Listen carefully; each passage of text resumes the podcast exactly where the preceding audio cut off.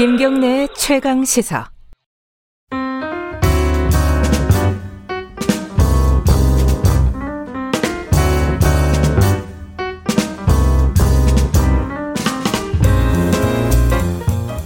더 나은 미래를 위해 오늘의 정책을 고민하는 시간입니다. 김기식의 정책 이야기 식스센스 김기식 더미래연구소 정책위원장 나와 계십니다. 안녕하세요. 예, 안녕하세요. 네.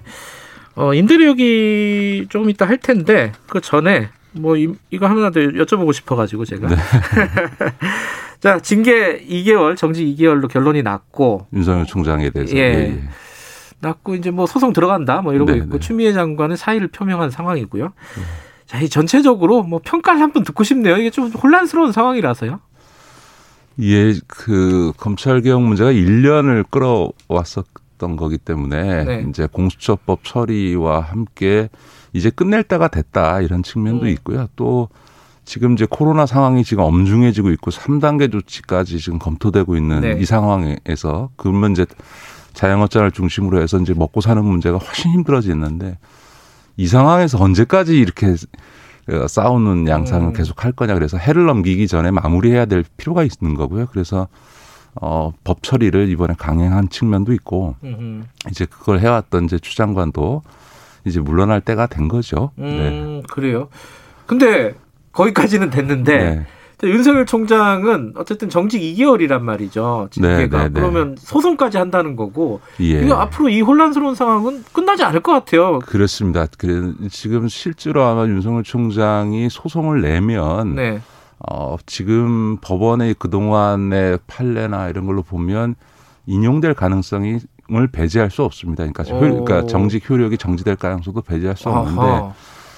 이제 이 대목에서는 저는 이제 윤석열 총장에게도 음.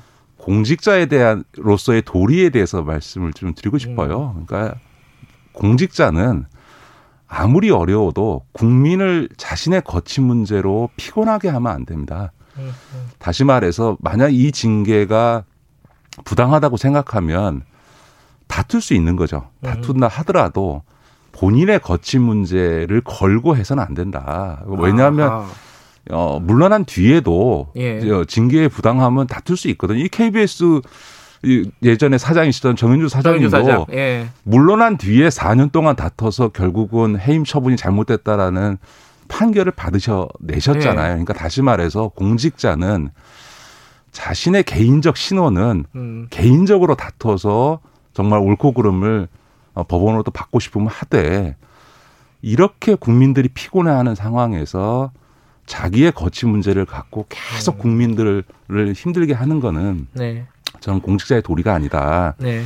저는 그런 점에서 과거 뭐 제 얘기를 해서 그렇습니다만 제가 금감원장 물러날 때도 제가 한번 여쭤보려고 그랬는데 네, 제기됐던 사안에 대해서 솔직히 어 뭐 법률적으로도 도의적으로도 전혀 음. 문제 없다고 생각하지만 제가 물러났던 이유도 제 거치의 문제를 갖고 왜 국민들께서 먹고 살기 힘들어 죽겠는데 고민하시고 음. 불편해하시게 할 이유가 뭐냐. 내가 억울한 거는 나중에 법정에서 다투면 되는 문제고 저는 이게 공직자의 어, 태도이자 자세라고 음. 생각합니다. 그런 점에서는 윤석열 총장도 오랜 검사로서의 공직 생활을 하셨기 때문에 네.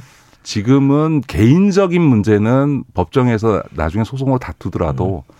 공직자의 도리를 다할 때가 됐다. 음. 그 말씀을 드리고 싶습니다. 옳고 그름을 얘기를 하시는 게 아니라 이건 좀 다른 결로 말씀을 하신 건데. 그렇죠. 그렇죠? 윤석열 음. 총장도 그래도 총장까지 하신 분이 음. 정말 해를 넘겨서까지 국민들을 이 피곤한 사안으로 계속 끌고 갈 거냐에 대해서는 어, 판단을 하셔야겠죠. 알겠습니다. 이건 뭐 지켜보도록 하죠. 뭐 어떤 판단을 내리게 될지는. 자, 이 얘기 아까 임대료 관련된 얘기 조금만 더 이어가 볼게요. 어, 네. 이 부분은 사실 뭐 정책을 고민하시는 분 입장에서는 좀 오래 되셨을 것 같아요. 네, 이 고민에 네, 네. 대해서는.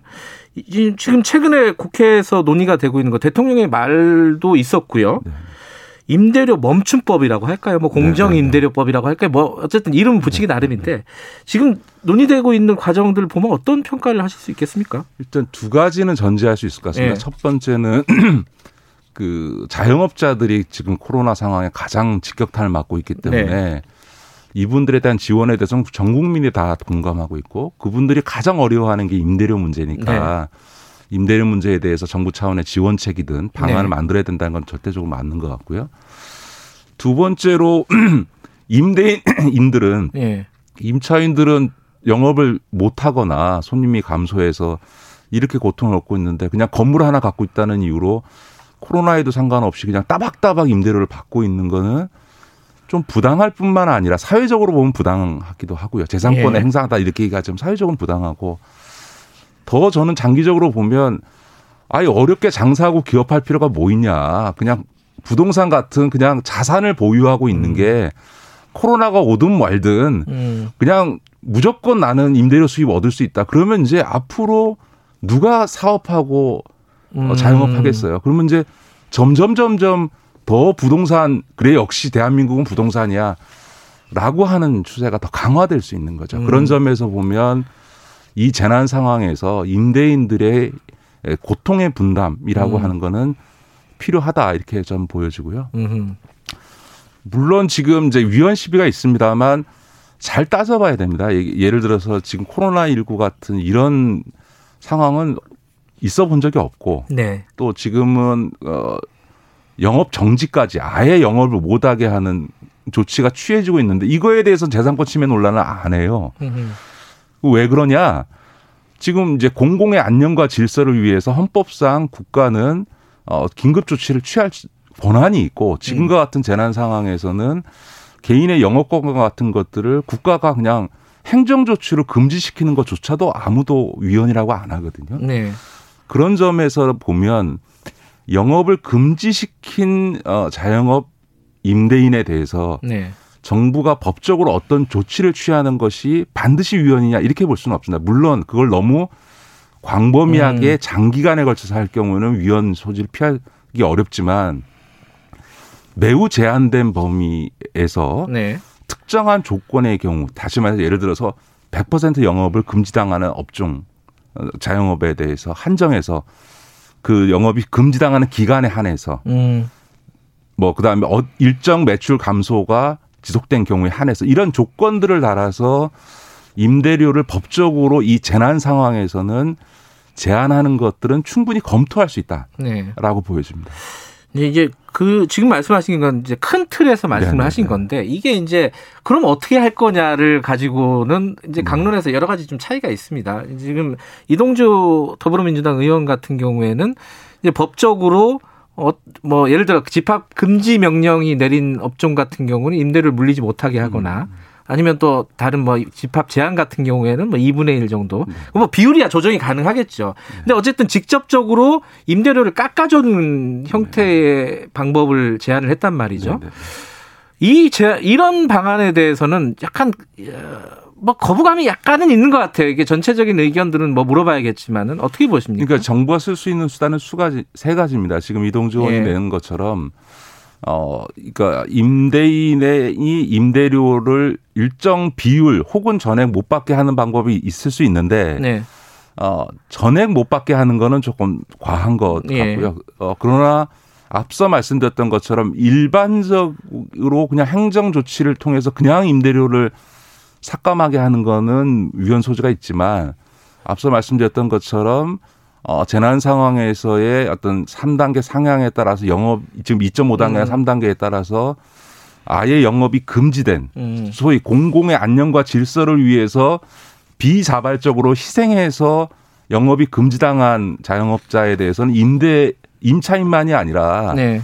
임대인도 동일하게 고통을 분담해야 되는 거죠. 음. 그러니까 임차인에 대해서 영업을 중지시켰다면 임대인에 대해서도 동일하게 일정한 음. 임대료를 삭감하도록 음. 법으로 강제하는 부분은 저는 헌법적으로 적극적으로 검토할 필요가 있다. 그래서 음. 너무 쉽게 재산권 침해에 대한 위헌 소지 논란 때문에 쉽게 이건 안 되는 거다 이렇게 당이나 국회가 음. 결론을 내릴 일은 아니다. 다만 너무 지나치게 확장하는 방식은 곤란하다. 음. 그리고 그걸로 다 해결하려고 해서는 안 된다. 그래서 일단 법으로 일정한 특수한 조건에 제한적으로 임대를 깎는 방법도 강제하는 것도 검토하고 음.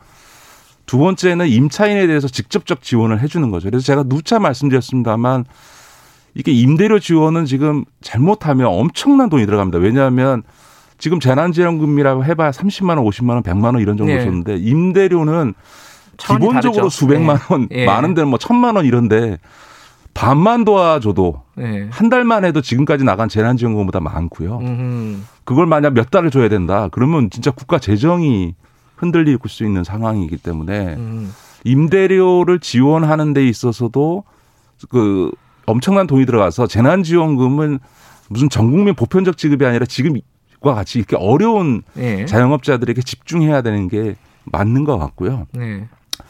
그렇다 하더라도 정말 아, 논의가 검토가 전좀 치밀하게 될 필요가 있다고 생각합니다. 음. 무조건 지원해줘야 된다가 아니라 어 제가 파악하기로는 지금 재난지원금과 자영업자 지원에 대한 효과 분석을 위해서 다양한 연구기관에서 어 카드 매출 데이터를 가지고 지금 자영업 부분에 대해서 분석을 하고 있습니다. 근데 그 제가 파악한 걸로는 이번 이제 다시 3차 그 유행이 발생하기 전인 네. 10월 말 11월까지는 네.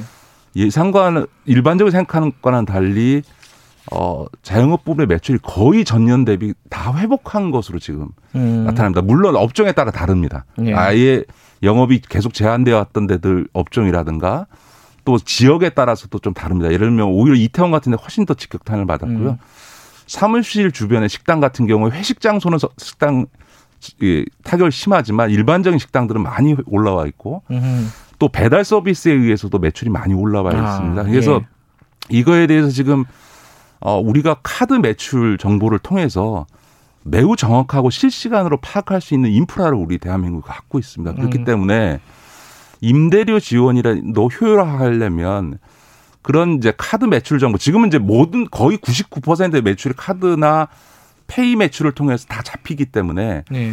이 매출의 추이와 그에 따른 소득 감소나 매출 감소를 다 볼 수 있거든요. 그래서 정확하게 이 코로나 영업 정지로 인해서 혹은 코로나 상황으로 인해서 음. 매출이 급감해서 지금 폐업 위기에 몰려 있는 어 자영업을 타겟팅해서 자영업 안에서도 타겟팅해서 정말 제대로 충분히 지원해 주는 방식으로 좁혀서 지원해 주는 음. 걸 고려할 수 있겠다 이런 거고요. 세 번째가 이제 임대인에 대해서도 당연히 이제 만약에 임대료를 강제로 낮추게 예, 되면 지원 문제가 있죠. 당연히 뭐 세제 지원이라든가 여러 예. 가지 뭐 예. 금융상의 지원이라든가를 당연히 고려해야죠. 이 그래서 하나의 방법이 아니라 법으로 임대료를 그 특수한 상황에서 제한적으로 음. 일시적으로 제한 깎게 만드는 수단, 임차인에 대한 지원, 임대인에 대한 세제나 금융상의 지원 이 세 가지 수단을 복합적으로 사용하는 게 맞는 거죠. 네. 근데 벌써부터 그 아, 말씀하신 우려가 좀 있어요. 그 여당 내에서도 이 재산권 문제 때문에 예, 이게 예, 예. 애초에 안 된다. 다른 방법을 생각해보자. 직접 지원을 늘리거나 뭐 예, 뭐 이런 예, 방법밖에 안 되는 거 아니냐라는 언론 보도들도 좀 있고. 네 네 네. 뭐 일부 보수 신문들은 또 뭐 그런 이게 약간 빨갱이냐 뭐 네 이런 논란을 좀 부추기는 측면도 있단 말이죠. 그래서 참 이게 전망이 그 예. 그 무슨 그 임대료 삭감을 강제하는 법안을 그 공산주의냐라고 얘기하는 분들은 예. 나 언론은 정말 자산가들의 이익만 대변하는 거죠. 아니 멀쩡한 자영업을 문 닫게 하는 거에 대해서는 아무 소리 안 하고 있다가 네. 건물주들의 이익과 관련된 문제는 갑자기 공산주의 얘기하는 거는 이념적으로도 일관돼 있는 게 아니고 음. 오로지 건물주의 이익은 내가 반드시 시켜줘야 되겠다 이런 음. 류의 그 생각이기 때문에 저는 뭐 동의하지 않고요 얼마든지 제한할 수 있습니다. 그러니까 음. 그런 점에서는 뭐 예를 우리가 토지 초과 이득 상한제라든가 뭐 이런 부분에 있어서 얼마든지 경제민주화 조치로 헌법 119조에 의해서 정부가 취할 수 있는 거거든요. 그러니까 네. 다만 아, 너무 광범위하고 강도가 세지면 위헌 시비가 세지니까 네. 어, 저는 오히려 아주 제한된 범위에서 어, 특수한 조건에서 제한된 기간 동안에 있어서는 임대료 삭감을 법으로 강제하는 방안도 검토해 볼 수 있다. 음. 오히려 이번에 시범적으로 한번 해볼 필요도 있다. 음. 저는 그렇게 보입니다. 이번 뭐 임시국회 때 논의가 어떻게 진행이 되는지 이것도 한번 봐야겠네요. 보고 네. 시간이 많지 않지만 한 말씀만 네. 들어보죠. 공공 임대주택 관련해서 이게 대통령이 찾아가가지고 막 네. 이상한 네. 논란들이 좀 붙었어요. 근데 그거를 차치하고 네. 이 지금 집값이나 주택 문제에 공공 임대주택을 늘리는 게 도움이 되느냐 마느냐 이게 좀 본질적인 문제인데 어떻게 보십니까 이거? 그러니까 주거 주택 문제는 두 가지 양면이 있습니다. 예. 어, 유승민 대표가 내 집 마련의 꿈을 꺾, 꺾는다 공공임대 주택이 네가 가라 그랬잖아요. 어, 무시한다 이러는데 예. 그때 유승민 대표가 얘기한 내 집 마련의 꿈이라는 건 두 가지가 있습니다. 하나는 재테크의 꿈. 음. 나도 집 마련해서 부동산 가격 상승에 따른 좀 시세 차익 좀 먹어보자. 음. 라고 하는 재테크의 수단으로서의 네. 내집 마련의 꿈이 있고 이사 좀 고만 다니고 좀 이제 편안하게 살 수 있는 집 좀 마련해줬으면 좋겠다. 안정, 안정되게. 안정된 네. 주거. 이게 동전의 양면처럼 물려 있는 거거든요. 음. 근데 지금까지는 그 보수 정당이라든가 언론은 계속 끊임없이 재테크 수단으로서의 음. 소위 내 집 마련의 꿈에 focusing을 해서 그걸 갖고 계속 분양 주택을 공급해야 된다고 얘기하는데 이미 자가 보급률이 그러니까 주택 보급률이 100%를 넘어가고 있는데도 이렇게 부동산 가격이 폭등하고 예. 전세 문제가 생긴다는 거는 공급을 아무리 물려 늘려도 이 재테크 수단으로 주택이 사용되는 한 음. 부동산 가격의 상승을 막을 수 없다는 게 입증된 거거든요. 그렇다면 부동산 정책을 이런 재테크 수단으로서의 어떤 주택 문제에 포 그러니까 초점을 맞추기보다는 네. 마음 편히 살 수 있는 집이면 네. 그리고 2년 4년마다 이사 다녀야 되지 않고 자기가 네. 원하기만 하면 평생을 살 수만 있다면 혹은 또 중간에 한 10평대에서 애 낳으면 20평대 나이 들어서 40대 되면 한 30평대까지도 임대주택으로 살 수만 있다면 저도 전세에 살고 있거든요. 음. 제가 결혼한 지가 지금 20년, 30년 가까이 되고 있는데도 불구하고 한 4년 제 집 마련 서, 수도권에 서울 아닌데 살다가 서울 들어오니까 그 돈 갖고는 전, 내 집이 안 돼서 이제 전세 살고 있는데 제일 중요한 건 이사 좀 고만 다니고 싶은 거죠. 그러면 네. 그런 점에서 보면 공공임대주택이라고 음. 하는 게 안정적인 주거를 마련한다는 측면에서 긍정적인 네. 정책이라고 알겠습니다. 봐야죠. 집을 어떻게 보느냐 이 본질적인 그렇죠. 관점의 차이일 수도 있다. 네, 네. 여기까지 듣겠습니다. 고맙습니다. 네, 고맙습니다. 김기식 정책위원장이었고요. 오늘 여기까지고요. 내일 아침 7시 20분 다시 돌아옵니다.